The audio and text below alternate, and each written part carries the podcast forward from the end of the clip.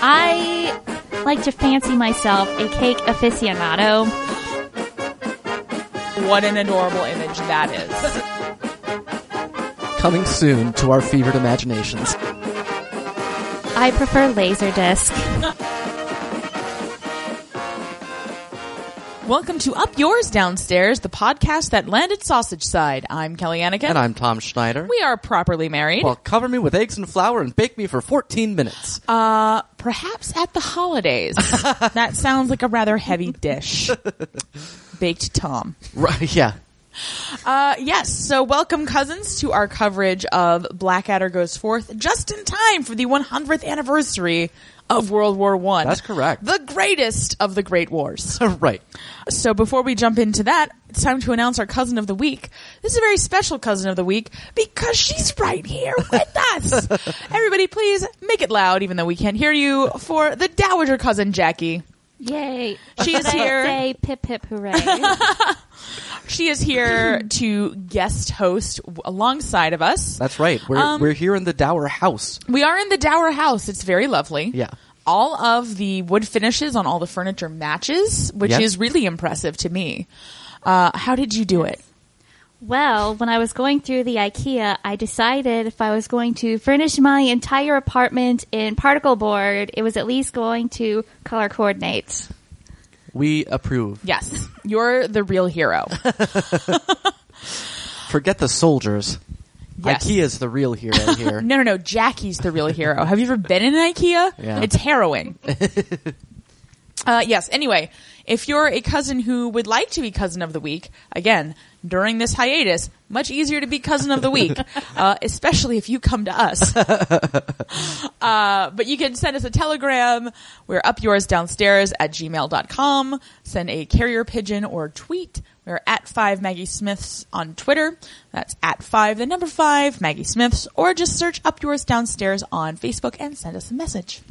Please do. That's that. So Blackadder goes forth, Right. uh, punnily named, yeah. for it is the fourth series of Blackadder. yeah. So before we uh, get into it, Jackie, had you ever seen Blackadder before? No, um, the whole Blackadder series was one of those cultural blind spots for me.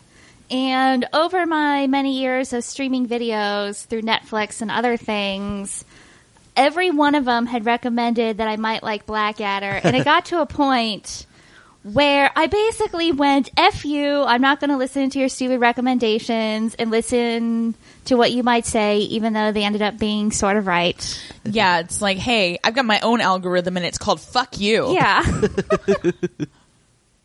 I don't pay you fifteen ninety nine a month for you to tell me stuff that I like. Right. Well, I'm glad we badgered you into doing otherwise. yeah, no, I mean, I had never seen it actually uh, until we were dating or married, one of yeah, those at some things that point in we've our done. relationship. But I, you know, and I loved British sitcoms. Like I loved Red Dwarf so much. I would stay up late on the weekends and watch that. I had to sit through Red Green first, um, which was funny. I was like, why is Red Green and Red Dwarf on right after each other? And like PBS never capitalized on that from a marketing perspective, but. I think PBS never capitalized on a lot of things from a marketing perspective. Well, they certainly haven't uh, tried to buy our podcast or give us money. At any rate, uh, but I watched it. I've never seen the first series because Tom doesn't like it, and if Tom doesn't like it, I say be gone from me, foul series. But I love the the last three are really fantastic. Yeah. um, we quote it a lot. I feel like I think we do. I can't think what quotes we say often, but uh, I'm sure we do.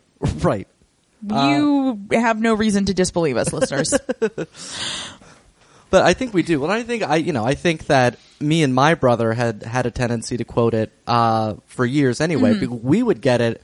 We would r- borrow the VHS tapes from Wright Library that would each have two episodes on them, um, and just eventually manage to work our way through pretty much the whole series that way. For our younger cousins, a VHS tape was a plastic tape uh, that had a spool of magnetized film that you put into a VCR, and uh, that was how we watched things. Yeah, It was weird. It was weird. and half the time you would stick one in and then it would get eaten by the machine Yep. Yep. forever or you get something from Blockbuster, uh, which once was a video rental store and not a punchline. and uh, the tape wouldn't be rewound, or you'd have the wrong tape in the box. Uh, it was a dark time. It was, So you should thank your lucky stars that you live in this age of YouTube and you know BitTorrent. but you won't. Lousy kids. i prefer laserdisc because they can double as a frisbee exactly. and a weapon in a, in a pinch. I suppose that's true. So Jackie Jack- Chan could do it. That's true. Jackie can. Jackie Chan can do anything. Who Wh- can take a rainbow, kick it in the balls? Jackie Chan. Jackie Chan can. Cause he mixes it with blood. It makes the punch land good. well, this has been disturbing. Right. Uh, no, that was difficult because I was going to ask Jackie a question, and then you said Jackie like at the same time. I was like, "Oh, are we both asking a question?" i just want to say that kids used to call me jackie chan on the playground because my name was jackie and they were very original Mm-hmm. but i wish they had sang that song 'cause then i would not have shoved them otherwise Yeah, I think you did the right thing. Yeah. to be fair, I only wrote that song just now. So.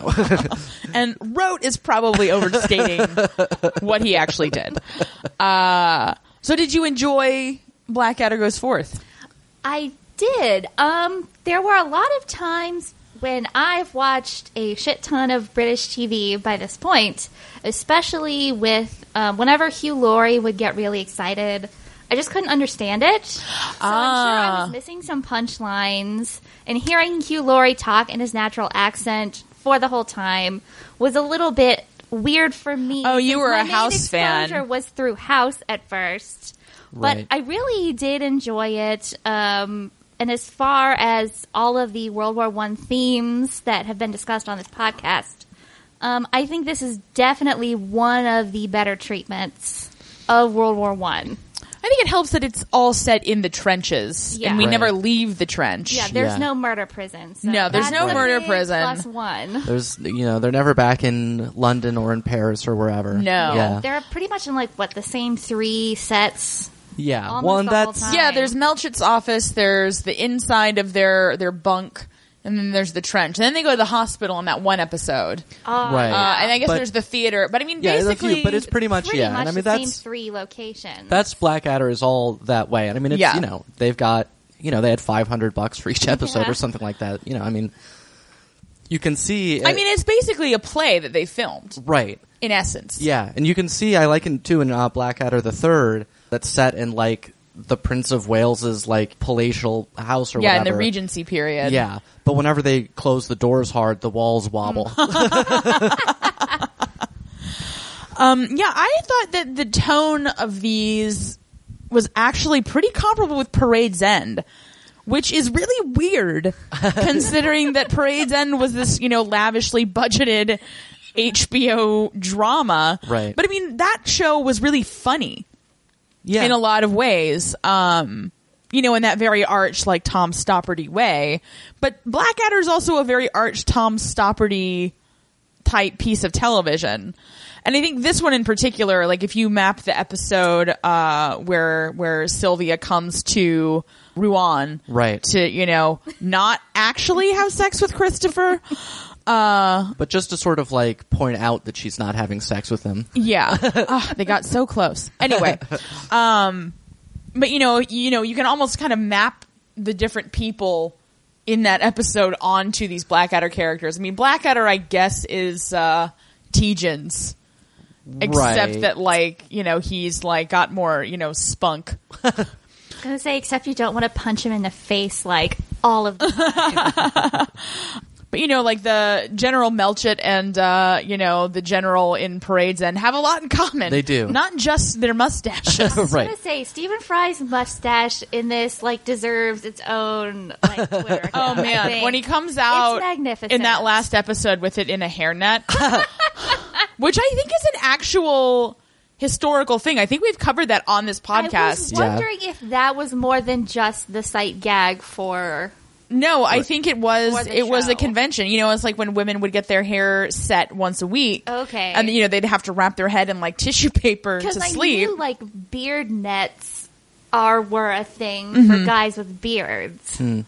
yeah, and I mean, you know, his mustache clearly had been curled within an inch of its life, so Right. he needed the extra the extra help. yeah, so let's let's talk about uh episode by episode. Yeah, let's let's do that. So episode one is entitled Captain Cook.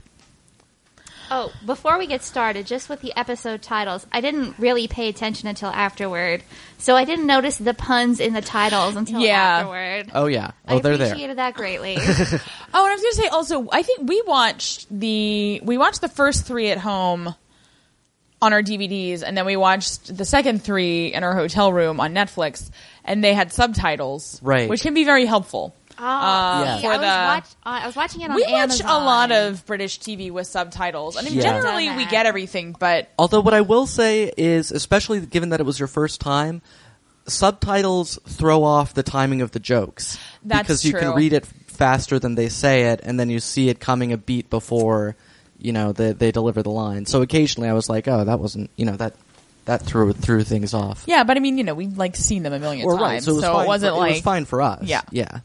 we're old hat. Yeah, the first thing I wrote down was that in the credits, which is just some military drill going on and it's showing all the characters, we see Blackadder being a perfectly well behaved soldier. Like, you know, he's leading his company and giving the orders and everything like that. And which is interesting because Blackadder's character is generally subversive, but he's also like well behaved. He's just very like he doesn't rock the boat and he's you know he's he's anti-authority but he also exerts his authority on Baldric all the time. Like he's not trying to like overthrow the system. He's just trying to be like a jerk about it. Well, and I mean, in this series in particular, you find out he's a career soldier, Right. And so you you know you don't be a career soldier if you've gotten court martialed a whole bunch of times for being a jackass. Yeah. Well, and actually the other thing about it too is he goes down in status in each of the series. That's true. Because in the first one he's a prince, the second one he is uh, you know, a noble, and the third one he's a butler to the Prince of Wales, and then in this one he is just an officer. Yeah, and I mean the implication, and they never really put too fine a point on it. But you know, these are descendants of these characters in general. Like, Right. Obviously, um, the character of George in this one is not a descendant of the Prince of Wales because that would be absurd. right. Um, but you know, Baldric is you know always of you know the stinky, smelly Baldrics. yeah, he meant he makes a reference in this first episode to centuries of Baldric's. Mm-hmm. And, you know, Melchett is descended from the same Melchett who was, you know, sort of Blackadder's rival in the court of Queen Elizabeth I. Mm-hmm. And it's, uh, it's fun. Yeah. See, and here I was hoping that it was literally the same people, and they were just Doctor Whoing it and time traveling from period to period. There is a series like that, which I've also never, is it a special or That's a se- special, okay. yeah. It's Blackadder back and Ooh. forth. Have you seen it? I've seen it. It's Is like, it the same time periods or do they go to different they time bounce periods? around. Okay. Yeah. It's uh it's it's a bit weak. It's got some jokes in it, but Well, I would hope so. Yeah, uh, It yeah. is a comedy But series. is it more of the oh that's funny next? I don't know. I've never seen it. Right. it's a yeah. It, it it's not the same as the you know the real series. It's Mm-hmm. it's a bonus track. It was a cash in. no, I do wonder. I feel like they spent their entire budget on the theme song on this one because you never threw out the whole rest of it. You know, The opening Blackadder- credits are great. Yeah. and then you open it up and it's like plywood and y- oh yeah, They glue some moss on there for realness. like we never see any of the other soldiers. Like we occasionally see like four of them. Yeah, like In way the in the background. background. Yes. But generally, no. It's just there's just three people in the British Army. which might explain why they had such a tough time of it before the Americans came. in. Yeah, but so basically the plot of this one, I mean the plot of all of them is that Blackadder's trying to find out a way not to get sent over the top and killed. That's a good, uh, good goal, I Yeah. think. Also in this case learning horrifying things about Baldric's cooking, which is a gross out theme throughout this series. what I love about this series is that it is both very highbrow, but also very like lowbrow and broad. Yeah. Like there are some very like sophisticated cultural references, but you know, they give equal weight to just the disgusting things that Baldric uses to make food. Yeah. Oh God. and Hugh Laurie in a dress. Well, yes. yeah. That too. It's quite enjoyable. Now I know one of the things he makes is plum duff, which is just another word for fruitcake. So it's like not that great, even if he'd been doing it right. Uh-huh. There are people who really love fruitcake. Are you one of them, Jackie? Fruit cake. Okay, I like to fancy myself a cake aficionado. And I enjoy baking cakes in all forms except fruitcake, which is an abomination of this earth and should not be included in any baking cookbook because fruitcake is neither fruit nor cake. Disgust. That's true. It is kind of more of like a brandy soaked bread. Yeah, and It's like a not sweet bread. like It's not a cake. some sort of terrible like j- candy jelly shit in there that stands in for the fruit. Yeah, those are like maraschino It's cherries. disgusting. yeah. Which you th- I love a maraschino cherry, but I do not Oh, like yeah. fruitcake. No. Yeah. Uh, okay. It's like way to take two great things and then turn it into a shit sandwich. Uh, so cousins, please, no one send us a fruitcake. right. Don't do it. We'll throw it away. We've we've made ourselves very clear. yeah, and I mean another thing about the joke writing is that is that they will just be so long the joke sometimes. Like one when this where where uh, Baldric asks who was on the phone to Blackadder, and he says, "Oh, it was Pope Gregory the Ninth, and he was calling from uh, the West Indies, where he was there with the cricket team and the Balinese goddess of plenty." possibly uh, one or two other things, and that's just you know, and it's funny because it's it's a tough thing to do because some of those kind of don't land throughout the series, and then when they don't, like he's still got to get through the entire like fifty word line that's been written Yeah. and just you know plow through. Well, because this is shot live, right? I mean, there's a studio audience in there, and you can see them holding for laughs. Okay, I was wondering if it was shot before a live studio audience, trademark 1985. Yeah. Well, you know, the Or if Brits it don't was like to call attention to that Augmented sort of thing. by canned laughter. Well, I mean, the laughter may well have been augmented, but you can definitely see them start like hold for a laugh or or you know even in one case I, I caught somebody stumbling over a line and they left it in and, and things like that so Well, because again, they spent all of their money on that uh, on that march at the beginning. do you know how much money it takes to make film look old timey Tens of dollars. and we've only got ones of dollars. oh, pounds, I guess. well sure Lousy Brits. So the plan he has at this point is uh, actually brought to him. He's he's summoned to General Melchit's office because he's found out that the men's morale is suffering by being killed all the time. Which is a bummer. Yeah. Uh, and so he wants an artist to paint an inspiring cover for King and Country magazine, the official magazine of the uh, British Expeditionary Forces.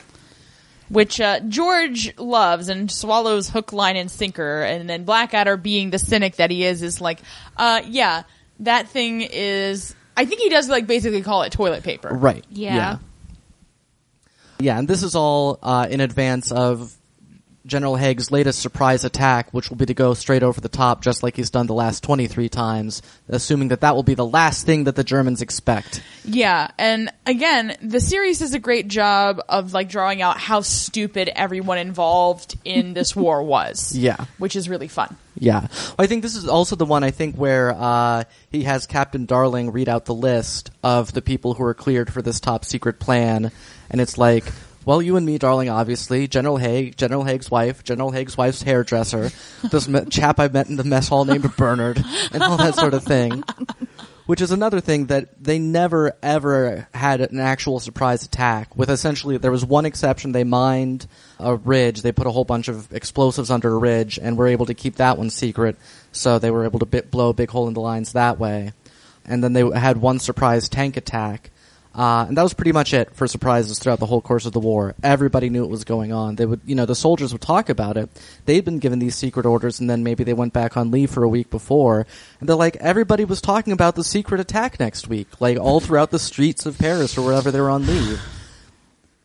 Uh, so you know, that was definitely uh, a historically accurate joke, is what I'm saying. It's your favorite kind. it is my favorite kind. Yeah, so Blackadder naturally volunteers for this as he's heard that he will have to go to Paris uh, to study up the artistic lifestyle. Uh, but it turns out he's not actually any good at painting. And it also turns out that George, surprisingly, is and has been hiding a whole bunch of paintings in this tiny, like, 10 foot by 10 foot set somewhere. and a whole painter's outfit yes. with a floppy hat. yeah, they do. You know, they do have quite a, a lot of funny costumes uh, for people who are living in severe deprivation in the trenches. They may not have coffee, uh, but they do have fancy outfits. Yeah.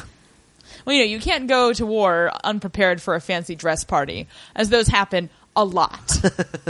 Right. So, uh, Blackadder decides to pass off George's paintings as his own, having first forbidden George to speak without uh, being given explicit permission. And, you know, George keeps, like, asking for permission to speak. This is actually one of the ones I noticed because there's one point when he goes in and j- says, permission, and Blackadder cuts him so- off saying denied. And Blackadder doesn't actually quite cut him off.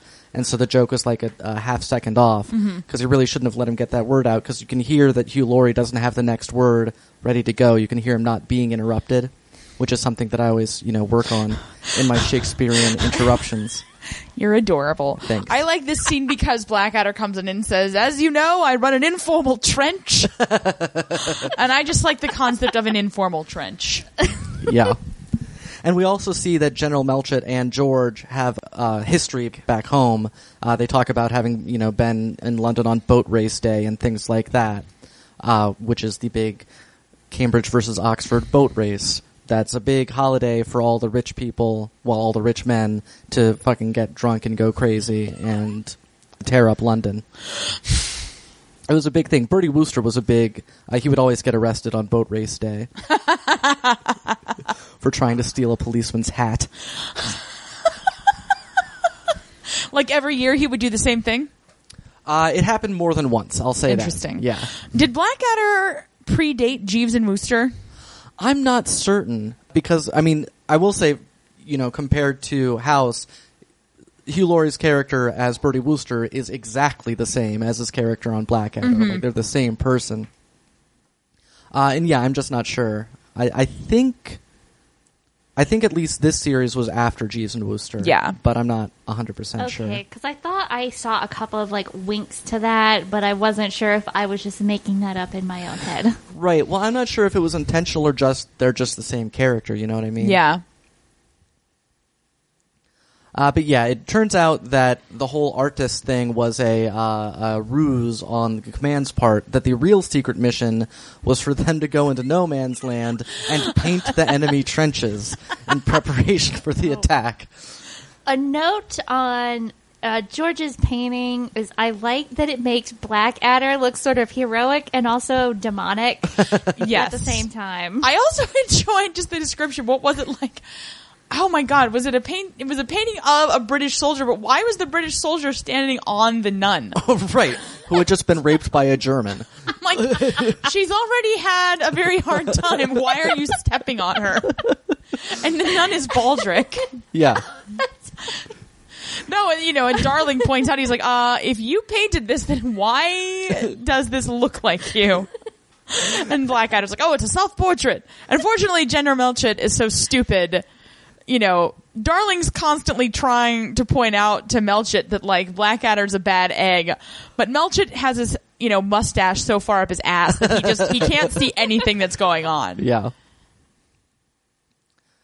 Uh, so yeah, so we, we see them actually up in no man's land attempting to to paint the enemy sketches, and uh, you know they're it turns out they're in a minefield, all this sort of thing, which I think is the only time we see them over the top uh, of the trenches until the final episode.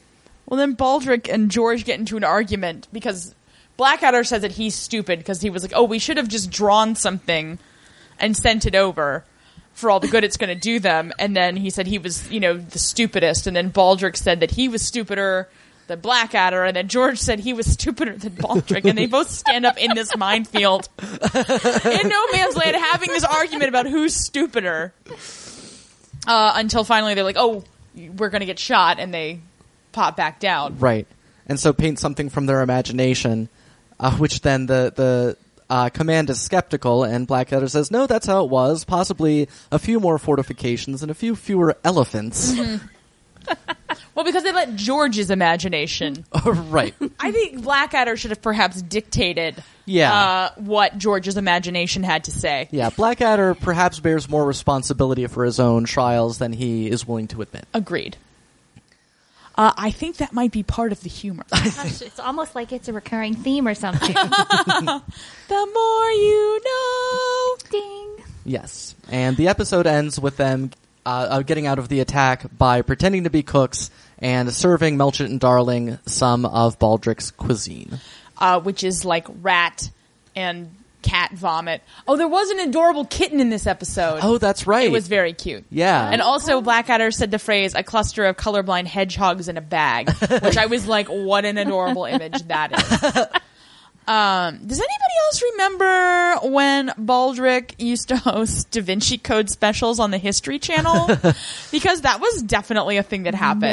Yeah. It was right around the time I think that the movies were coming out, but it was you know all those like secrets of the Da Vinci Code. I'm 'Cause- a sucker for that Drek too. yeah. Oh my Even god, it was so missed it. terrible. Remember when the Da Vinci Code, like everybody was losing their minds over it? Yeah. Yes. I do. A friend of mine's mom literally would not let me leave the house without her copy of the Da Vinci Code. I mean, I She's like, read you it, have to read it. and it was, a like quick, it was a quick suspenseful read. sure. I like enjoyed reading it, but I kind of would have like you know people complain about people liking Twilight. I'm like at least in no way can Twilight be perceived to be the truth in any way, shape, or form. And then after the Da Vinci Code, people were just like convinced that like that albino guy was just lurking around every corner of the Catholic Church. I'm like, no, that's just Tony the custodian.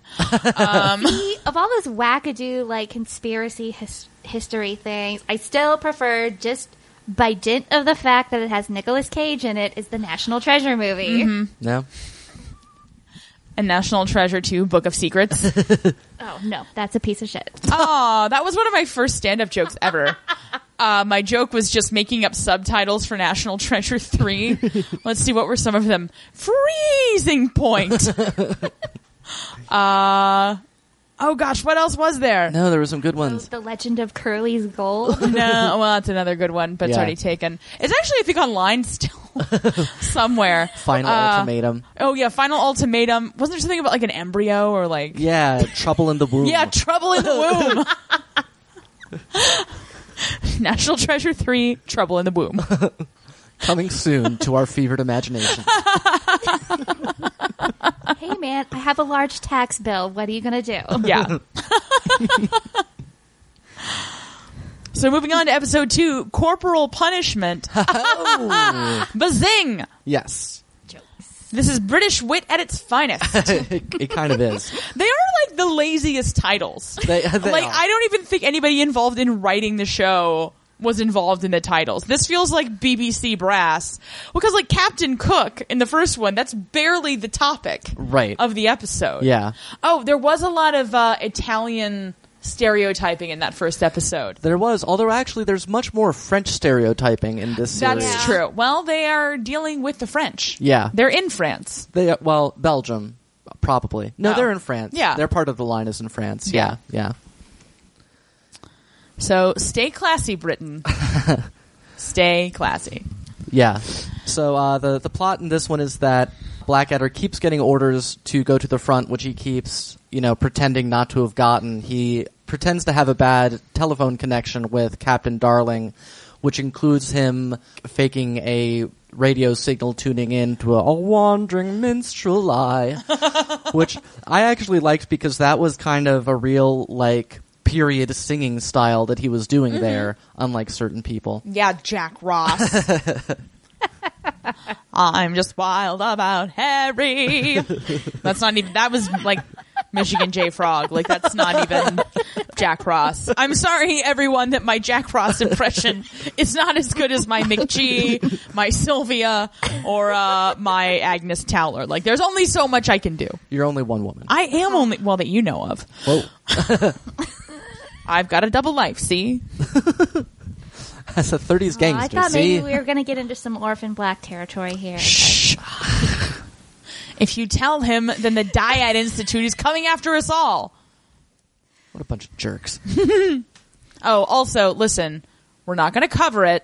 Right. We don't know how many times we have to say it. We're not going to cover anything that's not in Edwardian or post World War One era England or the British Empire. Right. But you should just all watch Orphan Black. Yeah. It is so good. I'll tell you what. I'll make you a deal. If the next season of Downton Abbey has clones in it, then we will consider covering Orphan Black in the hiatus. Mm, That's a good one. If there's yeah. clones, yeah, for sure. Yeah. Or how about if they just say the word clone?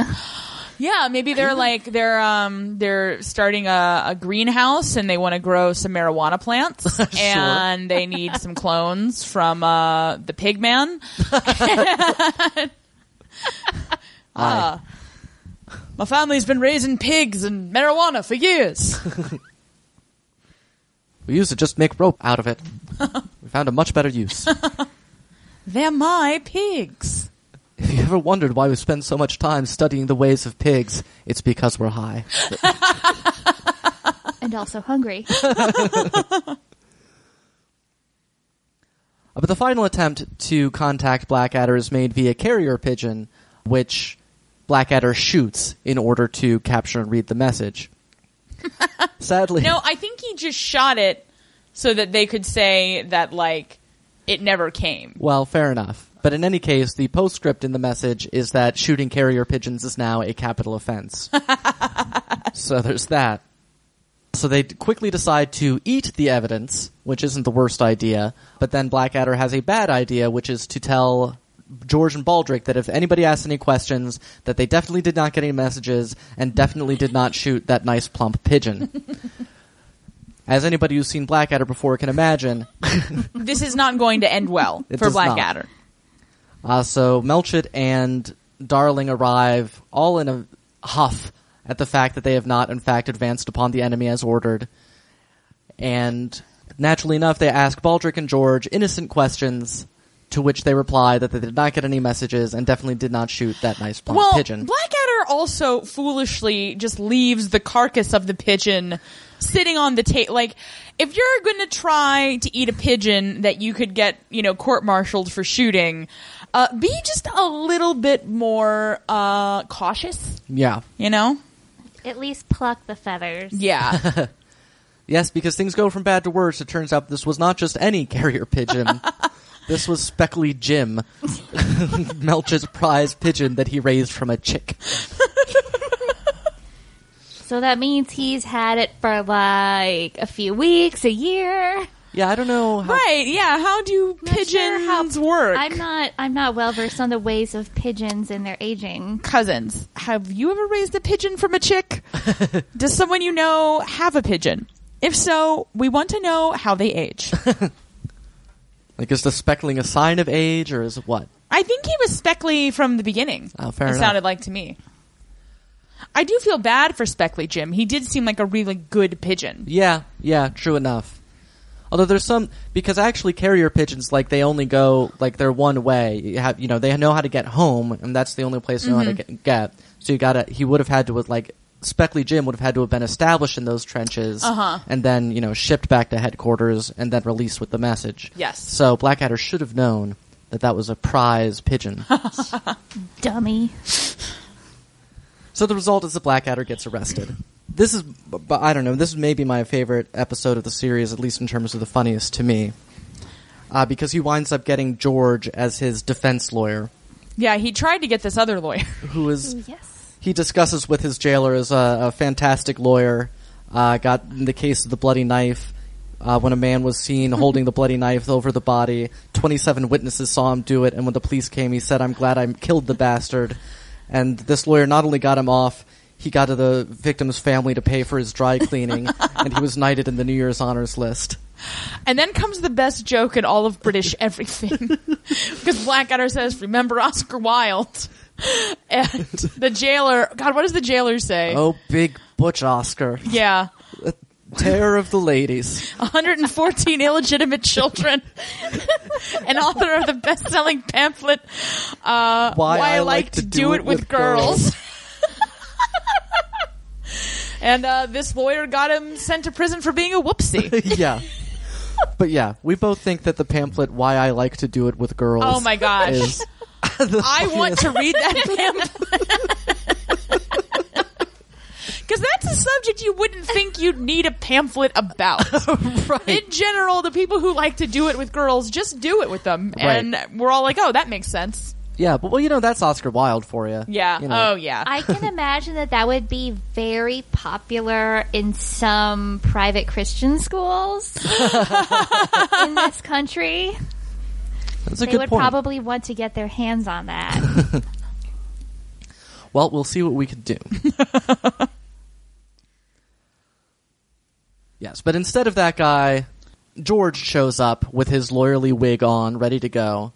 And you know, it's like, oh, I didn't know you were a lawyer. He says, oh no, I'm a total duffer at this sort of thing. The wig, though, the wig. It's so cute and ill fitting. It's perched Yeah. on top of his head. it's very Law and Order UK. You, Yes, you just want to pinch his cheeks. No, Hugh Laurie is adorable. he is. like in his younger years, he, He is, is. just precious. Yeah.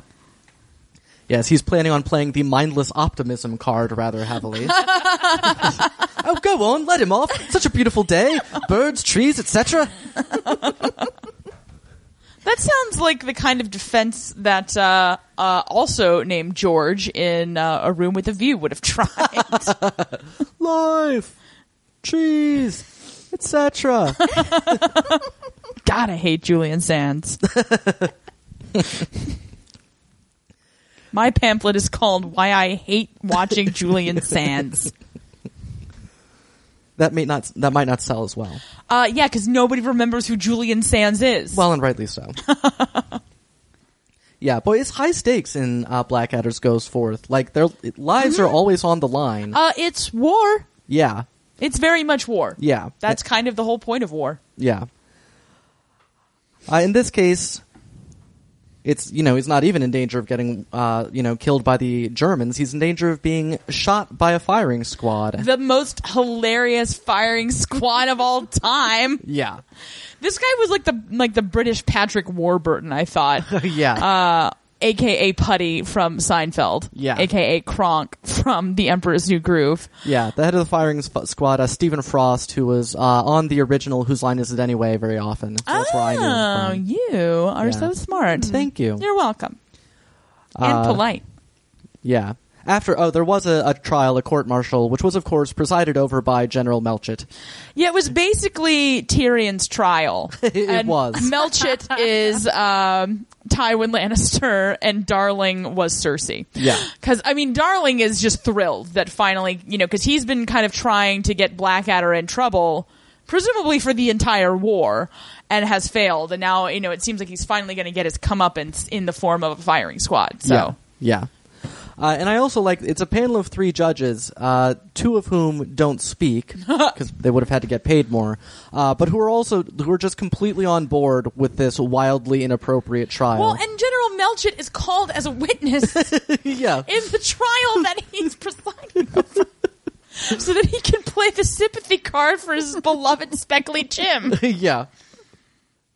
So yeah, the firing squad is fantastic. They're all like very good natured, and they uh, you know are making jokes and all this sort of thing. Well, Blackadder kind of fits in with that because he's got a very good sense of humor. right. Uh, right. Except you know they're not uh, they're not giving any any sway to his uh, you know repeated attempts to not get shot. Right. It's, they're just doing their jobs. but fortunately, uh, Lifeline comes into play as Baldric accidentally brings a letter from George to George's family to Blackadder.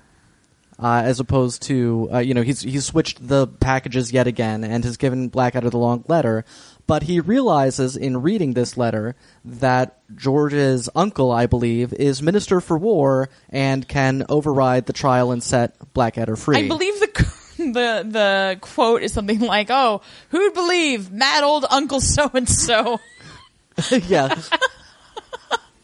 George's family is a constant source of amusement. Yeah. Because they are just the kind of, you know, inbred, you know, British people. You know, because one of them is about, like, Cecily riding a horse. Right. Or something. at the and it's pony just- show. Or, yeah. yeah, because then so he tells Baldric that all George has to do is telegram the person in the letter to set him free, and so George is going through all the other people in the letter. He's like, "Oh yes, Cecily, she'll ride her pony over the wall, capture Blackadder, and ride off to safety." But he, he eventually figures out that he should be telegramming the Minister for War, and they decide to have a drink to celebrate. Cut to uh, the firing squad getting ready to shoot Blackadder, but then a telegram comes at the last moment. It says, "Here's looking at you, love the boys in the firing squad." They're the best and the worst. They are. Uh, it turns out that the Minister of War found out on his own that uh, Blackadder had been sentenced to death in a shockingly inappropriate trial and set him free and wonders why Bertie didn't do it, or B- Bertie, George didn't do it himself. Uh, Wah, so, wah, wah, wah. yeah, so Blackadder sends them all off on a suicide mission. Which brings us to episode three, Major Star, for which I have almost no notes because anytime that there is an episode with a talent show, I am just wrapped. Yeah. That's Yeah. basically what's happening. Uh, Um, this, this, and the next episode were my two favorites. Mm-hmm. I don't understand all of my notes here. Uh, there's, yeah, so there's two things going on. Mainly the talent show. The talent show is in response to the uh, Russian Revolution, which Baldric is very excited about. Um, Well, Baldric has the most to gain yeah, uh, from a, a revolution. indeed. And there's also this thing that, that really did exist for a month or two where the liberals were very excited because they'd always wanted to feel like they were the good guys in the war and. You know, having one of their allies be the Tsar of Russia did not help them feel like the good guys. So they're like, oh, now, now the workers will unite. They'll help us fight the Germans and everything's going to be great. Whereas the workers' whole point was, we don't want to fight the Germans anymore. That's We've- why we had this yeah, revolution. We've got our own problems. Right. And also, the French uh, mutinied at this point, like to a, a really severe degree. Like they were in real trouble, and it was, you know, they they were able to keep the Germans from finding out, because if the Germans had attacked the French front uh, for a period of about a month, they would have just stormed through because the French were completely fed up with the war and on strike and just like getting drunk and making demands and not listening to their officers. That It was- sounds great. Yeah, it was. They were Let's do that. yeah, they were completely out of control. So, obviously, what was needed was a talent show. Oh yeah. Right. Listen, Obviously. there's nothing for morale like a talent show. You guys, we should have one right And now. one with the budget of like three pounds. right. uh, in keeping with the budget for everything else on this show. That is true. As was the style of the time. Yeah. Yeah, and Melchett describes this to Blackadder and says that if it's successful, it will then go back to London to be at the Palladium, uh, because they don't want revolution taking hold in London either, lest they win the war and return home to find the workers breaking wind in the palaces of the mighty. Farts. Yeah. Uh, we also meet in this episode General Melchett's driver, Bob. Bob, who's obviously a lady. Yes. Uh, but General Melchin is convinced is a man. Yes, it was actually the second time uh, Gab- Gabrielle Gleister was in Blackadder in the same thing. In, in the the second Blackadder, she plays, I think, also named Bob, but the same situation where she's Uh-huh. Oh, right. unconvincingly dressed as a man. Yeah. and she's so great. I love her. Oh yeah, she's Yeah. terrific. Um, so she's. I feel like they should use her more. Well, uh, the show's been Yeah. in the can for a couple decades now, I feel so like- I don't think we. Uh, Th- They they should have. ah, I Yes. see. Um, but anyway, so the the talent show consists of uh, Baldric doing his Charlie Chaplin impression, which consists of wearing a hat and balancing a slug on his lip for a mustache. Oh, and we find out that Blackadder hates Charlie Chaplin. Yes. Just with a passion, Yeah. just can't stand him. Yeah, indeed sends a telegram off to Charlie Chaplin just to tell him how much he hates him. I wish I could do the same. With who? Charlie Chaplin. Oh, do you hate Charlie Chaplin? Oh, I do not get it at all. I just do not get it. wow. I don't. I'm kind of in. I feel like I saw Modern Times once, but it's like him and the Marx Brothers. I'm like, okay, I get it. Like you're old. yeah, it's so thoroughly of a different, a, just a totally different time and different people that I can't. Yeah, yeah. I mean, comedy generally usually doesn't age. Sometimes it Yeah. does. Like Blackadder holds up pretty well for being as old as it is. Well, I mean, it was set. You know, I think it, it's helpful because it was set in these historical time periods. Yeah. So they couldn't make any references that were like Topical. to- yeah, and it had to be reference. If it- you know, if it was references to that time period, it had to be things that people had heard of. Right, right. And you know, those have stayed reasonably constant. Yeah, yeah. Uh, but yes, and the traditional female impersonator, who in this case is played by George, is is a very uh, very fabulous in his female He makes a impersonating very outfit. handsome lady. Yeah. he Yes. does. And Bob is also around, just kind of helping out. She, I, I like how uh, she, uh, Baldric is having an, problems keeping his slug on, and she says, "Oh, slugs are always a problem. Let's see what I can do." No, she's a great stage manager. Yeah. yeah. Uh, so the uh, the show is in fact a wild success, particularly for General Melchett, who then asks if he can take the lovely leading lady Georgina out on a date. which is hysterical. Yeah. Is this the part where Baldric goes off on his thing? No. Which thing? My favorite thing in this whole episode is when Baldric starts fantasizing about dressing as a woman and marrying, you know, a nobleman. Right. And you will have to call me me lady. Well, yeah, no, that's because they need they decide they need a replacement for George later on, uh, and so that's when Baldric volunteers. But yeah, so George does go on this date with Melchett. And they have a great time. They have a great time. it's even funnier when you think about the fact that they do have this history. And Yeah. General Melchett has known him since he was a nipper. So it's like, how do you not recognize this man in a dress? Uh, but again, General Melchett is an idiot. Well, Right. he was probably high on the fumes of whatever styling wax he uses Yeah. on his mustache. Well, and it's funny because I was reading something about 22 Jump Street, uh, which just came out and like kind of like whiffing on like the idea of like a man being in love with another man. Mm. And like that's not the spirit of this joke. Like they're all taking it like basically completely seriously. and like, and George enjoyed his date. He did. And he Yeah. felt like a very fancy lady indeed. Yeah. And was treated with a lot of respect. Yeah, it's just oh, we talked about everything and nothing. So it went well. yeah. Uh, but Well on his way to being Mrs. Melchett. Oh wait, no. General Melchett has a wife already, doesn't he? I th- No, General Haig did. Oh right, Never yeah, yeah, mind. yeah. Ignore Yeah. me. Yes. Well, he is. He Melchett proposes marriage Mm-hmm. to Georgina, and she accepts. so that is why Blackadder said uh, tells Melchett that Georgina uh, accidentally trod on a mine in order to get out of that one. And so they decide they're racking their brains for who, besides Baldric, could be the next female impersonator. And finally, they realize that Bob is right there all along. Like, well, I guess. Since we ran out of options. Well, they don't have any other soldiers. Right, that's the whole army right there. Uh, so, and if this performance goes well, they'll be all set. They'll be off to London. Everything seems to go fine, but then Melchett storms backstage, furious. He did not appreciate the new female impersonator at all. He found it ridiculous that Bob had been forced to undergo the humiliation of this ridiculous drag act. and also the act that he had previously referred to as the slug balancer now seems to be doing some kind of feeble Buster Keaton impression. See, these are cultural references that hold up. We also do see uh, in one of these backstage scenes Blackadder folding up the receipts, the in the uh, that old British money that we've been Ah, seeing so yes. much of.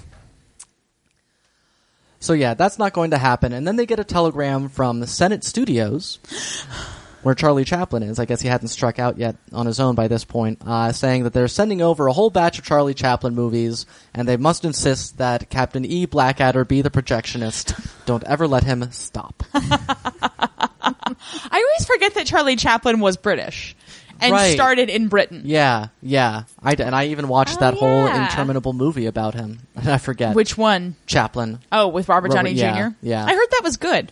It was pretty good. It was just Oh, you just hate biopics. yeah. Well, I'm human. Oh, you. You're such a blackadder. Yes, I am. Next, on to episode four, Private Plane, featuring the guest star, uh, Rick Mayall, who unfortunately just passed away a couple weeks ago. Yeah. Uh, but he Oh, that's very sad. It is Yes. as as Lord Flashart, which uh, a character he played in a few of uh, these series, and he's and ju- he's just so great. And I think you know they did. They didn't want to overuse him because he just you know steals Oh, whatever oh, he's yeah. in. He's you know. so fantastic. Absolutely. Of the actually of the whole series, he was by far my favorite part. And that was because as I was watching this episode, I realized, oh, so he's like 75% Zap Brannigan from Futurama. and then when he's doing all the pelvic thrusting, he's Duff Man from The Simpsons. And so, as soon as we're done with this, I think I'm going to rewatch that episode again because I love it so much. Yeah, and the episode actually opens uh, with Blackadder trying to listen to his record player, and the song he's listening to is again "A Wandering Minstrel Eye." Oh, Yeah, so I was like, "Oh, those are little- callback. that's great." Well, and actually, speaking of callbacks, this is like now a deep cut back in the first episode. The way that they became cooks to get out of you know that military action was to call uh, Captain Darling impersonating Pope Gregory the Ninth, who Right. insisted that he needed uh, General Melchit's cook, and then they were impersonating three Italian chefs. So clearly, look, anytime you put on a disguise in this universe, apparently you are just indistinguishable. Yeah, it's very similar to like the Warner Brothers universe in that Yeah. way. Yeah, and also I meant to say this at some point. It, you know, I'll throw it in here. I just love the fact that the studio audience, at least, never gets tired of people calling Captain Darling "Darling" in an Yeah. amusing way. Okay. They never did. that got kind of old for me. Every time somebody would go, "Oh, darling," or "Yes, darling," every time I was like, "Okay, you can skip like every fourth one, please." I Yeah. think I just blocked it the out. joke, she is dead. Well, maybe if you were only watching one episode a week, but in any case, we also they also reference uh, Jerry in this episode. yeah, so what gives? Everyone. right. Our confusion remains. Yar boo sucks to you, Fritzy.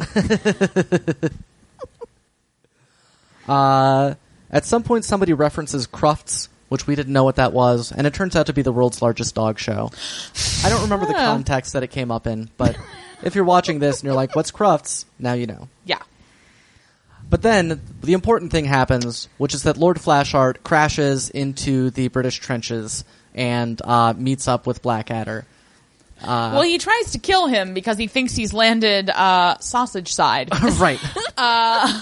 he thinks he's on the German side of the trench, but uh, then, oh man, Blackadder does not like this guy. And yeah. He not at really all. hates. I think Blackadder's a Capricorn.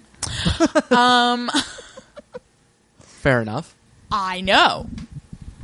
Yeah, uh, and he's just it's I mean just impossible to describe how great he is and just you know just he's incredibly arrogant and full of himself and uh, his own sexual prowess and he punches people out all the time and it's just fantastic.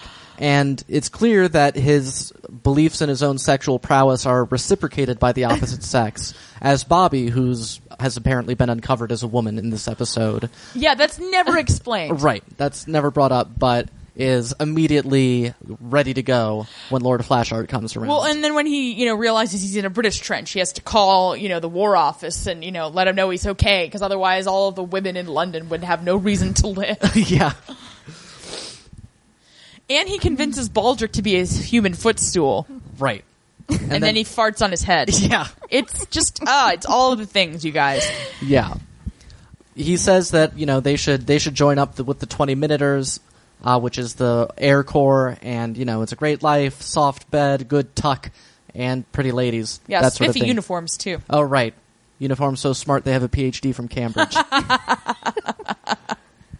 and uh, Baldric and George, with their hero worship, are immediately eager to sign up.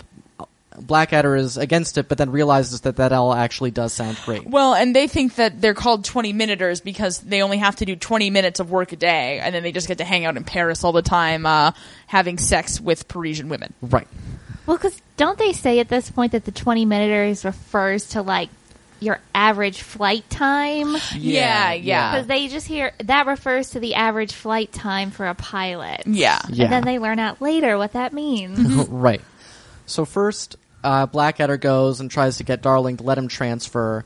Darling refuses, but then Melchett comes in and overrides him. He says that he thought you were uh, that Blackadder was, you know, a shirking would would rather would rather have a cup of tea than run stark naked at Jerry sort of guy. That seems foolish. right. Uh, but he says, but now he dis- feels differently, and Blackadder is welcome to marry his sister. Darling says, "Are you sure?" And he says, "Yes, I can't stand the woman." when it's just, just a reminder that that's how things were back then. If your sis- if you were the oldest brother and your sister didn't get married, you were stuck living with your sister forever. Yeah. and that was that. There was no alternative. Well, if Melchett doesn't like her, she might get along pretty well with Blackadder. yes, possible. In any case, they head in, they get a very brief training from Flash Art, and learn that 20 minutes is the average life expectancy for a new pilot. The, yeah, I enjoyed the brevity of the training. It was very much the monorail in The Simpsons, where mono means one and rail means rail. The end. now go forth and kill yourself. oh man, no, it's it's ah God, Captain Flashheart's so great. Yeah, he is. Well, and he's not even in this episode that much, but he Yeah. just like dominates the whole thing. Right. Yeah, and it's I think it's the fact that every time he goes at it like two hundred percent. Because I think if he didn't do that, then it would come across as annoying. But it sort of goes that full circle to where you're like, yeah, okay, Yeah. I dig it. Yeah. Well, and you know what's interesting? I was reading this thing when Rick Mayall died, I think on Pajiba, about he was in Harry Potter. He was Peeves, the uh, jocular poltergeist who lives in Hogwarts.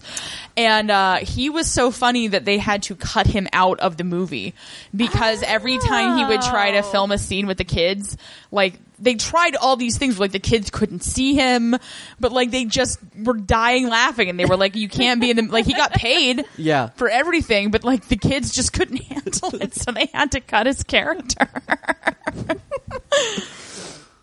I blame Chris Columbus, as always. Uh, Yes.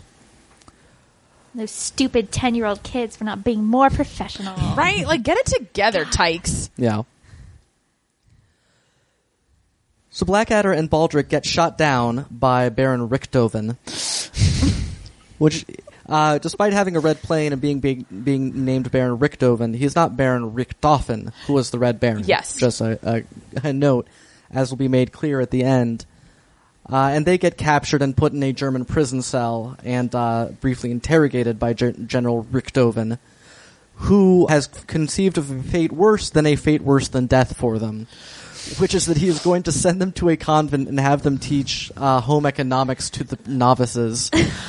He also thinks that the whole British culture is like about fart jokes. Yeah. Just like his monologue is also really fantastic. It is.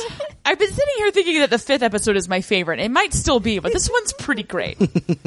um, I do like to be contrarian though, but uh, Yeah. no, but I mean, just he's just like he's he's ridiculous in this scene, and you're like, Yeah. what?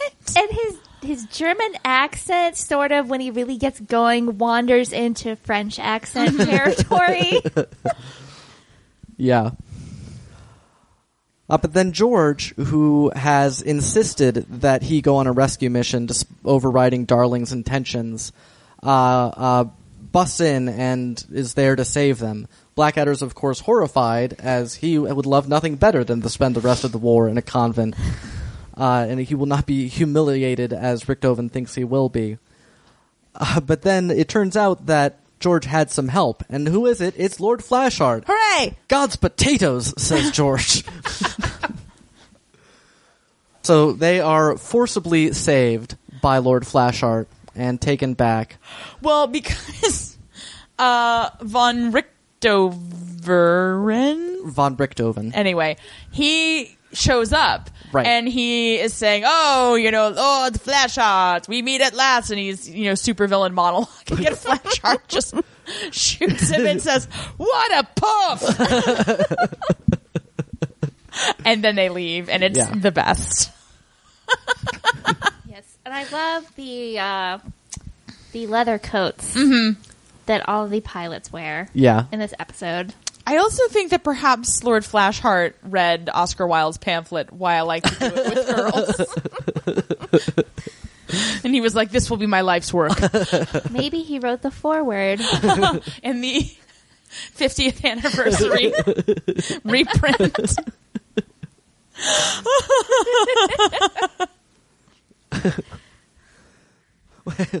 When I was a young lad, I would do it with girls, but I didn't know why. then I came upon this pamphlet. yeah. The last note I have in here is that uh, this is the first episode we were watching with subtitles, and Melchett has a sort of signature thing he does, which just goes. "Brrrt." Well, it's because he's crazy. We find out starting in this episode that he's actually clinically insane. Yeah, which the subtitles ad has spelled that as B E E A A A, in case anyone was wondering. Meh. Meh. I don't know. Like, Brrrt. yeah. Yeah, I'm not sure how accurate that spelling is. Only Stephen Fry knows. now moving on to episode five, General Hospital, which might be my favorite because it has sex in it. Well, that's, that's- pretty much the only criteria that I have. I'm like, oh, is they're doing it? Great. I'm all ears. Yeah. I have a note, and I don't remember what at the beginning of the episode inspired this, but just that George sometimes thinks that he's smarter than Blackadder. Like, Baldric knows he's stupider than Yeah. anyone, but George sometimes, oh, it's because they're playing I Spy at the beginning? Yes. And Blackadder, Oh. and he's like, oh, I really think you're missing the point of this, sir.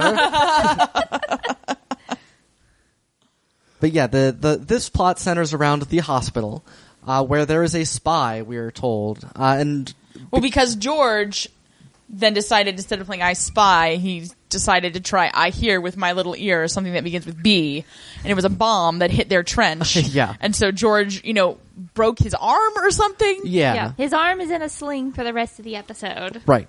so it's arm related. So that's what happened. Uh, nobody else was injured, and he was being nursed at this hospital by the same woman that played Queen Elizabeth I. Miranda Richardson, Yes. yes, who's Yeah. the best. Who is the best? Her I- Queen Elizabeth I might be my favorite part. I of- fist pumped when I saw her on the screen. yeah. Her Queen Elizabeth is, I love so much the way she plays that character. So look it up. Um, also in this episode, uh, somebody refers to the Germans as Fritz. So get, come on, Yeah, consistency. we're uh, we're we're going by every single name yeah. that we have painstakingly discussed the historical accuracy of here. So. yeah. I know somebody says the Bosch also somewhere. Yeah. I think that's in the next episode. I think you're probably right. She's helping George with all his letters to his various people. One, oh, one of his relatives lives in Walton on the Naze, which I just wrote down as an amusing place name.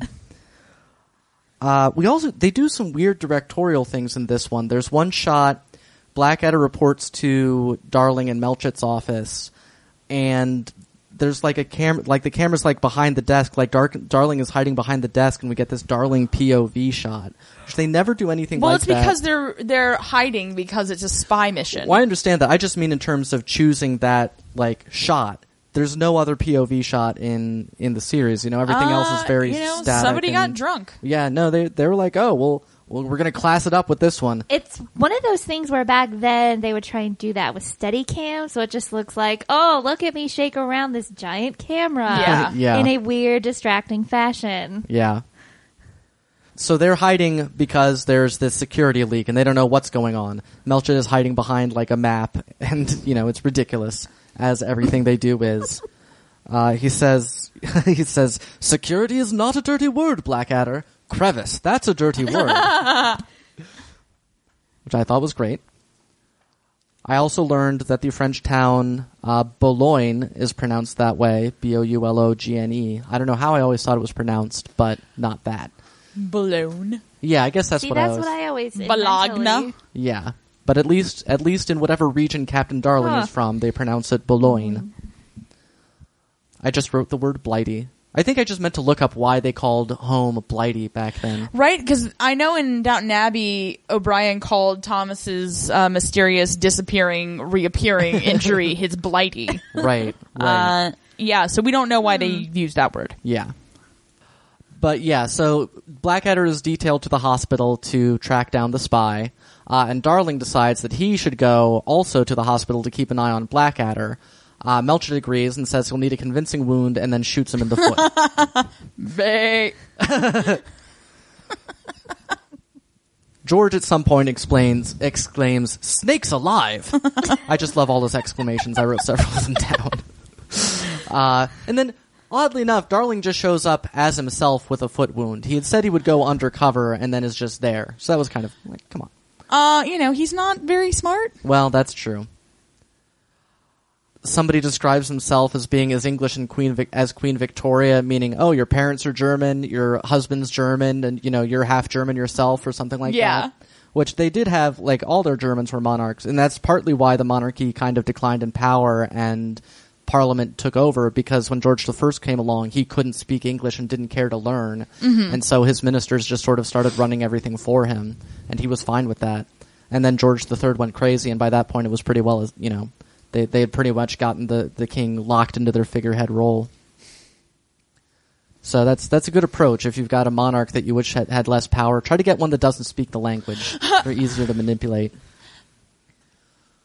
Just like in the Princess Diaries. yeah. So Blackadder tells the nurse what's going on, she being the only hospital employee, uh, and she also reveals that she is not the baby talking, you know, nitwit that she appears to be when she is with George. Yeah, well, because they, you know, she and uh, Blackadder have been at loggerheads since he met her. Right. But when they're having this conversation alone, it quickly turns into a pretty realistic seduction scene. yeah, Uh, it goes pretty quick. yeah. It ends with, Yeah. or we could just do it on this desk right here. Yeah. and Blackadder says, "Okay." yeah, and I their post-coital scene, like we really do see Blackadder like at his most sort of like unguarded and like I mean, he's still an asshole. Right, he's still 'Cause an she's like, is asshole." there anybody special in your life? And he's like, me. yeah, but he means it. He's not just saying it as a line. Like Yeah. that's, you know, it's it it is into we do just see this very slightly different side of Yeah. him there. Yes, and he he says that something about people being having studied at the great universities, Oxford, Cambridge, Hall, which, you know, even as an American I recognize the joke there. Uh, so they head back to tell Melchett that they have found the spy, and somehow the subject of somebody somebody's orders being poo pooed comes up, and Melchett goes on this long monologue about poo pooing and poo poo being ignored and all this sort of thing. It's phenomenal. Stephen Fry is Yeah. so great in he this. is so Like- great. 60 or 90 seconds of just every other word is poo poo. yeah. Which, in fact, the nurse actually picks up a nurse uh, paper and starts reading it during this monologue. uh, but then Blackadder reveals that she, in fact, is the German spy. And he figured it out uh, for various reasons, but particularly on the fact that she did not recognize that only two of those universities are great universities. Which Melchett said, yes, Cambridge is a load of crap or whatever. he It's a said. dump. Dump, yeah. Because he's crazy. Well, and he's an Oxford man. Yeah, uh, and that's about it. Well, Darling brings in the person that he thought was the spy because he had a wildly German accent. But it turns out he is just a British spy who's been embedded in Germany so long that he's picked up this outrageous accent. Oh. Yeah, A note about this guy before we move on, Oh, yeah. which was funny only to me, was that the, a- uh, the, the character looked identical to my Russian professor in college. He was one of my academic advisors. So it was very off-putting when I was on, looking at the screen. I go, that looks just like Dennis from college. and it's clearly not. Yeah. So Dennis, if you're listening, Yeah. uh, we're thinking of you. Yeah, so uh, Dennis, if you're still teaching at Gustavus, And uh, здравствуйте. здравствуйте. Sure, I, I don't really know how to pronounce Russian. Yeah, he didn't study it in college. No. Now we have episode six, the final episode aptly named Goodbye. Yeah.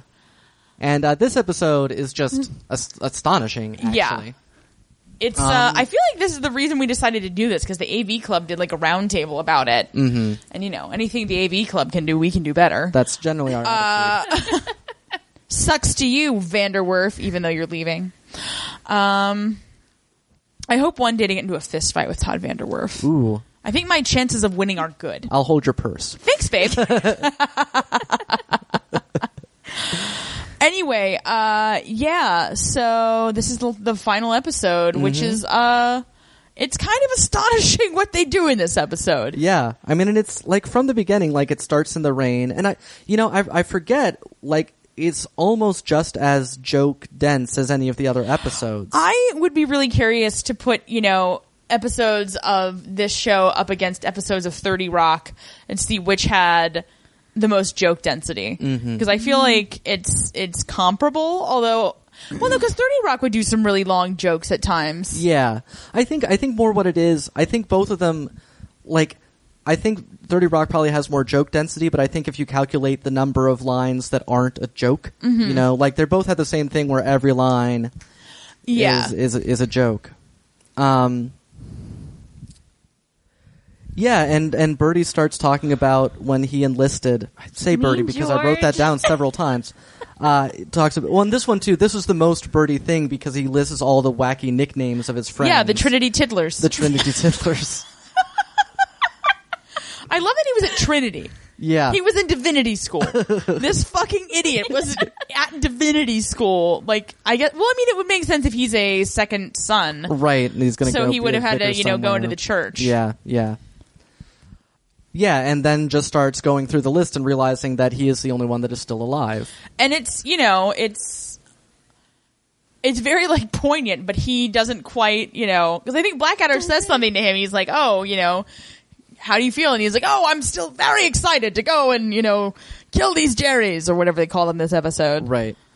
Yeah, and Baldric talks about when he enlisted and how uh, the uh, him and the Turnip Street Workhouse pals and everybody was cheering for them, and Mm-hmm. it was like the only time he ever felt popular popular. Yeah, and a girl kissed him yeah, yeah, no and this is where we find out that uh, blackadder is a career soldier and you know that things have changed when he joined up the british army had just one stipulation is that their opponents must on you know under no circumstances should they be armed yeah. So you know, you know, it's a nice dig at British imperialism as well. I mean, in the the whole series is extremely critical of the way that England conducted this war. Yeah. and it doesn't have any kind of. Um, it's not patriotic at all. Mm-hmm. It's the opposite of Nope. patriotism. Because if you look at like Downton Abbey, you know they were all very like patriotic, and you know Mr. Selfridge as well is very uh, pro.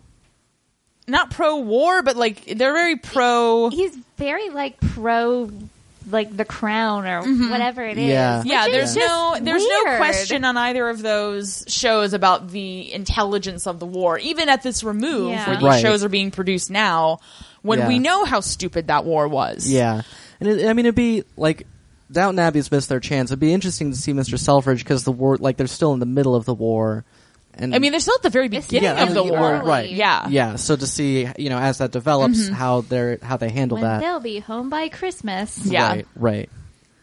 Um, in this episode, by the way, Melchit's bit was subtitled was subtitled. That was the best one so far, by the way. Thank you. Was subtitled imitates sheep bleating, which uh, yeah, all right. okay, which okay. Side quick diversion. My day job that I currently get paid for is working on an educational farm, and that is no way the sound a sheep makes at all. Uh, well, write a letter to the BBC. See if Well, they can loop it in. I'm gonna send it through the time vortex. Hopefully, it gets there. Well, they could dub it over on all the streaming and the DVD. Oh, Yeah. Uh, I don't know at what point this happened. I just wrote it down, but there's a song, Whoops, Mrs. Miggins, you're sitting on my artichoke. uh, my artichokes. That's one of the jokes that you wouldn't get, Jackie, because that is from series t- Three, yeah. Mrs. Miggins owns a pie shop. Uh, and that's one of the sets that they have because in, in that one you have the, the Prince Regent's, or no, just the Prince of Wales's, uh, Right. like quarters and then there's like the the kitchen below stairs where Baldric works and then across the street is Mrs. Miggins' pie shop. So uh shout out to Mrs. Miggins. That's right. There's another another like Baldric has some nice stuff in this one. He also has like this long thing about us says "Th- that well, there wasn't a war on, and now there is a war on, and how did we get from one state of affairs to the other state of affairs? And it's like this 90 second question. It's like, do you mean how did the war start? Uh, and It is the most intelligent string of words that Baldric has put together the whole time. yeah, yeah, and that's and you know also a, a shout out to uh, oh I know his name, but it's I I'll, I can't pull it off the top of my head that plays Baldric. Tony Robbins. Tony Tobin Robbins, yeah. Robinson. Tony Robbins. Oh, Tony is- Robbins is a different guy. Yeah, that Yeah. Tony Robinson. Um, but he, I mean, he's you know with Blackadder the only one that's in the whole series, Mm-hmm. and he does you know it's it's such a like bizarre character. Yeah, and kind of a thankless role, but he does Yeah. such an amazing job. he does. He gets punched Well, so many yeah. times. No, but he still manages to invest this character with this sort of weird, quiet dignity. yeah, exactly, exactly. Well, and he's very loyal to Blackadder. Yeah. Even as Blackadder's constantly abusing him, right. you know, I don't know. I can't explain it. Yeah, it's it's interesting. And it's a testament to like the actors and the quality of the writing on the show that I gave more of a crap about these guys dying than I did about the characters in Downton Abbey when we were seeing the scenes of them in the trenches and you're Yeah. wondering if they're going to live. Yeah. despite those trenches being much more convincing. Yeah. Indeed. Despite them using better CG. Yeah. Uh, but so again, in this, it's, again, how are they going to get out of the big push? And Blackadder's plan is to uh, fake insanity by putting underwear on his head and shoving pencils up his nose and saying "wobble." Uh, it turns out that this is a well-known dodge to General Melchett, and Well, it originated in the, Sudan. Sudan. yeah. And he hears General Melchett telling George outside the trench that if he finds anybody doing like anything like that, they'll get shot. And so when General Melchett walks in, he's like, Bal- he's like, and this is what we would do in the Sudan, Baldric. So don't let me hear you doing it. Uh, and he's running out of ideas, but he suddenly remembers that at the Battle of Mboto Gorge, he saved the life of General Sir Alexander Haig from a pygmy woman with a s- sharpened slice of mango. Uh, and so General Haig will have to get him out of this. Uh, so he calls up General Haig just before the invasion is about to start. And General Haig has a map laid out with a bunch of soldiers on it. This is hilarious for two reasons because he keeps just like knocking over the soldiers and then sweeping them up in a dustbin. Yeah. Which is a horrific and accurate metaphor for what this man was doing for, you know, all the years of the war. But it's also played by uh, the guy who played Alistair on As Time Goes By, which I love that show. So I Mm-hmm. Yeah. was very excited to see him. Yeah, That's another one that I haven't seen. Oh, it's really good. it is. It's like, you know, a romance between old people. Is that the one with Judy Dench? It is. Oh, Yeah. I see it on PBS all the time. Yeah, it's Yeah. pretty great. No, it does. It doesn't look. It, it, it looks so bland, like you know, because I had seen it promoted on PBS all the Mm-hmm. time too. Like it's hard to understand, the, but then that- then Kelly made me watch a few, and I was like, oh wow, this is Yeah, really good. well, and I had been made to watch it with my aunt and uncle who I was living with at the time, Mm-hmm. and my uncle was like, "Look at this show, it's so great," and I was like, "Oh my god, you're right, Uncle Randy." Randy is such an uncle's name. he is very much my uncle. yeah, it's no joke. Uh, so Haig is like, all right, I'll do this favor, and this is the last I ever want to speak to you. Put some underwater on your head, cram some pencils up your nose. I'll think you're crazy and send you home. Goodbye, and that's it. And then there's a scene in Melchett's office. That's and this is where the tone like finally and completely shifts. Uh-huh. Where Melchett tells Darling that he's tired of you know he's he's sorry he's been keeping Darling away from all the fun all this time. You know he can't go to the front himself. He's got a dicky leg and a wooden bladder.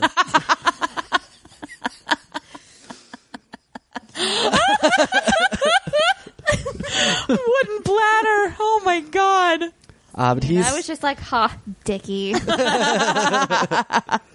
but he is giving Darling an immediate commission for the front so that he can join the push. And Darling begs him not to make him go. Yeah, like the look on his face. No, was and it's so- like you've was so spent- like genuinely terrified. Yeah. You s- you've spent the entire you know series hating this Yeah, guy, you're like, Shut up, you douche canoe. and Yeah. then you're like, oh shit, Yeah. I have feelings for you, darling. Like, what is this feeling that I'm feeling? It's not hungry. yeah, no, and it's just like, well, if you think about it too, I think the reason throughout the series that he's such a jerk to Blackadder is because he sees himself in Blackadder. You know, he's gotten this cushy assignment to be 35 miles behind the trench and Mm-hmm. Right. not have to put himself in danger. And he sees like Blackadder kind of trying to do the same thing. So it's this sort of weird, you know, self-loathing that he's projecting onto Blackadder Yeah. about this. But then, you know, he, uh, he has to go. Yeah, he does. And like, there's this ominous shot of like the shadow of the driver that- that's there to take him there. And all which I this- guess isn't Bob anymore. Well, I guess not. Bob's not very ominous. No. she's Bobamus. Uh, but yeah, and he, he gets to the the trench, uh, and he talks about how he'd really rather hoped he'd make it through the whole thing and go back and keep wicket for the Croydon gentleman and marry Doris. Yeah, this is the part at which I start blubbing, as Yeah. they would say. Yeah. Uh, both of which Croydon and Doris he had mentioned in previous episodes. Um, and he says, made an entry in my diary on the way over here. It simply said, bugger. And I just love that line, and I'm not, I can't even explain why, but just everything about, everything about what the weird and perfect tone of this episode is in that. It's like this joke, but it's this real, like, tragic thing. and- Yeah. Yeah. Well, no, and then uh, George, who's been, you know, still optimistic and patriotic the whole time, just like for the first time in the series, has this like moment of clarity and says to Captain Blackadder, "I'm scared."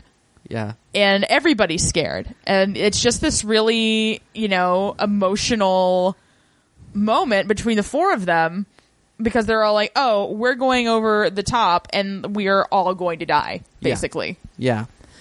So they all go up to the, the foot of the ladder and the guns stop for a moment and they're like, oh, it's peace, it's peace. And uh, Blackadder's like, no, that's just, they're just stopped because it's time for the attack. Well, and hasn't Baldric just done his monologue about, like, why don't we just stop? You know, why can't we all Right. just say we're not going to do it? And I forget what the, you know, Yeah. pithy res- rejoinder from Blackadder is, but it's just Right. like, why do we have to do this? Uh, and that's also very upsetting. Yeah, it is. And then, so as they're about to go up, Baldric says his catchphrase throughout the whole run Which of we haven't even Blackadder- mentioned yet. Right. But his catchphrase is always, I have a cunning plan. And Blackadder says, oh, it's as cunning as a fox that just got his PhD at cunning from Cambridge. Well, it doesn't matter. It's too late. Uh, you know, we have to go. And, you know, what a fool I was to pretend to be mad. Who would notice that I'm another madman in this war? Mm-hmm. And then the order goes off, and Blackadder blows his whistle and sounds the attack, and they all go up. and the whole time this is going on, I'm like, this is a comedy. They're gonna pull it out, right? They're gonna live. And then smash cut to the field of poppies, and my initial reaction was, "Son of a bitch!" No, and I mean, it's just really interesting because I mean, everything that you watch, You're so like, especially um, American TV. You're just so conditioned, especially in a, a half hour comedy format like Mm-hmm. this, that um, oh, everything's fine. All your favorite characters somehow manage to survive. Yeah. La di da. and in this one, none of them do Ah. Nope. except Yeah. probably Melchit and his wooden bladder. yeah. in his dicky leg. Um, no, but I mean, just World War One occupies the British consciousness way more than it does America's. I mean, they were in it longer, Right. yeah. and you know their entire population was decimated in a way that ours wasn't. Yeah. Uh, well, and I just think it's odd because I feel like, and it's hard to say whether this is just that we know British culture better because of the shared language. Like it, it almost has more of a place in their culture than the French culture, even though it was fought on French soil.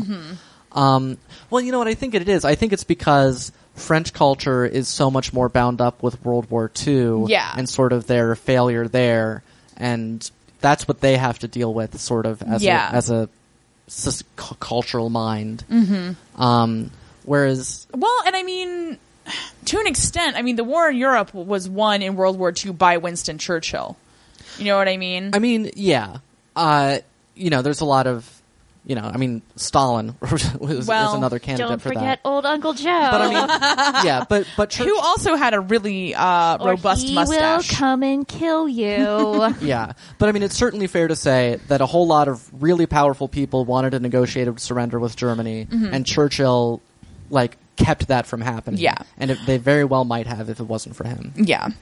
Um, at any rate, uh, it's a very devastating end to this series, which again, the stakes have been higher in this series, and I just wonder, you know, because the series isn't written by Stephen Fry and Hugh Laurie; it's written by two other guys. Um, Yeah, Yeah, Ben- but I- Is it Ben Elton, Elton or and Richard Eaton? Curtis? Yeah. Yes. Yeah. Yes. Um, so I'm just like, I'm just so curious as to you know what their thought process was behind choosing the time periods that they did, Mm-hmm. because like you know the Middle Ages, whatever, like nobody really cares about that. Right. Uh, I, I kind of did because I took a medieval English history Well, then maybe you class. should watch the first series. Yeah. and Which I- was it was weird because I have this background of like hella old England, but then they're making all these references to after the 15th century, and I Mm-hmm. was like, I don't understand that reference. Why can't you talk more about Bede? so then you know we got Elizabethan, which is you know that was Yeah. a big time for the you know British Empire. yeah, for sure. Uh, but not you know a particularly deadly one. Yeah, Uh, you know, and then uh, Regency period, also not particularly deadly, apart from the fact that you know healthcare was shit. yeah. Well, that the Napoleonic Wars were going on during the third one, Right, but and none they're, of like- them were involved. Right. It's sort of like off in the background. Yeah. Yeah. But then yeah, but then Oh. this one, like Mm-hmm. they're right up in it.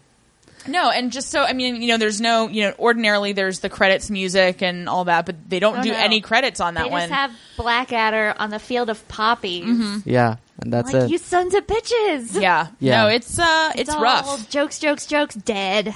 yeah. Uh, much like Such life, as life. itself. Yeah. But that's just and it is, I mean it, it was voted one of the best episodes of British television ever by the British public and all Yeah. this sort of thing. And it's just like just just an amazing like accomplishment to to land that. because no, it never feels cloying. It never feels manipulative. It just feels very honest Yeah. to me. Yeah. Do you disagree, Yeah. Jackie? No. I'm like, do you No. have do you have an opinion? Please share. I don't really. Just um, having very little knowledge of uh, the Blackadder series going into this, I was really impressed with the level of nuance that they were able to cram in a 30 minute episode over six episodes. So in three hours, Right. like more, uh, more smart things to say about the war than some shows had to say over an entire like eight plus hours of Yeah. television. Absolutely. Yeah. No, and I mean again, like if you look at like Downton Abbey, that's all about sort of like the emotional toll of war and it has a lot less to do with policy. Right. and you know what goes into making a war and maintaining a war. yeah. um, And you know they did deal, you know, kind of with the human cost a bit. But even like you know, if you look at like that, you know, that guy who got blinded and killed himself, there was a whiff of Julian Fellows being like, "Oh, you know, what a ponce." or it all sort of went hand wavy at the end of the episode like and then he went away never to be seen again or and then stuff got better yeah, yeah. Yeah. and Matthew walked again, yeah Right. but Sybil Like, died for 'cause some it- reason. yeah 'cause it turns out the doctor kind of blows You know what? I'm weirdly still like Team Clarkson. I'm like, look, he was pretty justified in what he did. I, am- yeah I'm Look at his very- bow tie. it's very episode to episode on dr carson Yeah, he's uh Right. he's like the screech of that series somehow.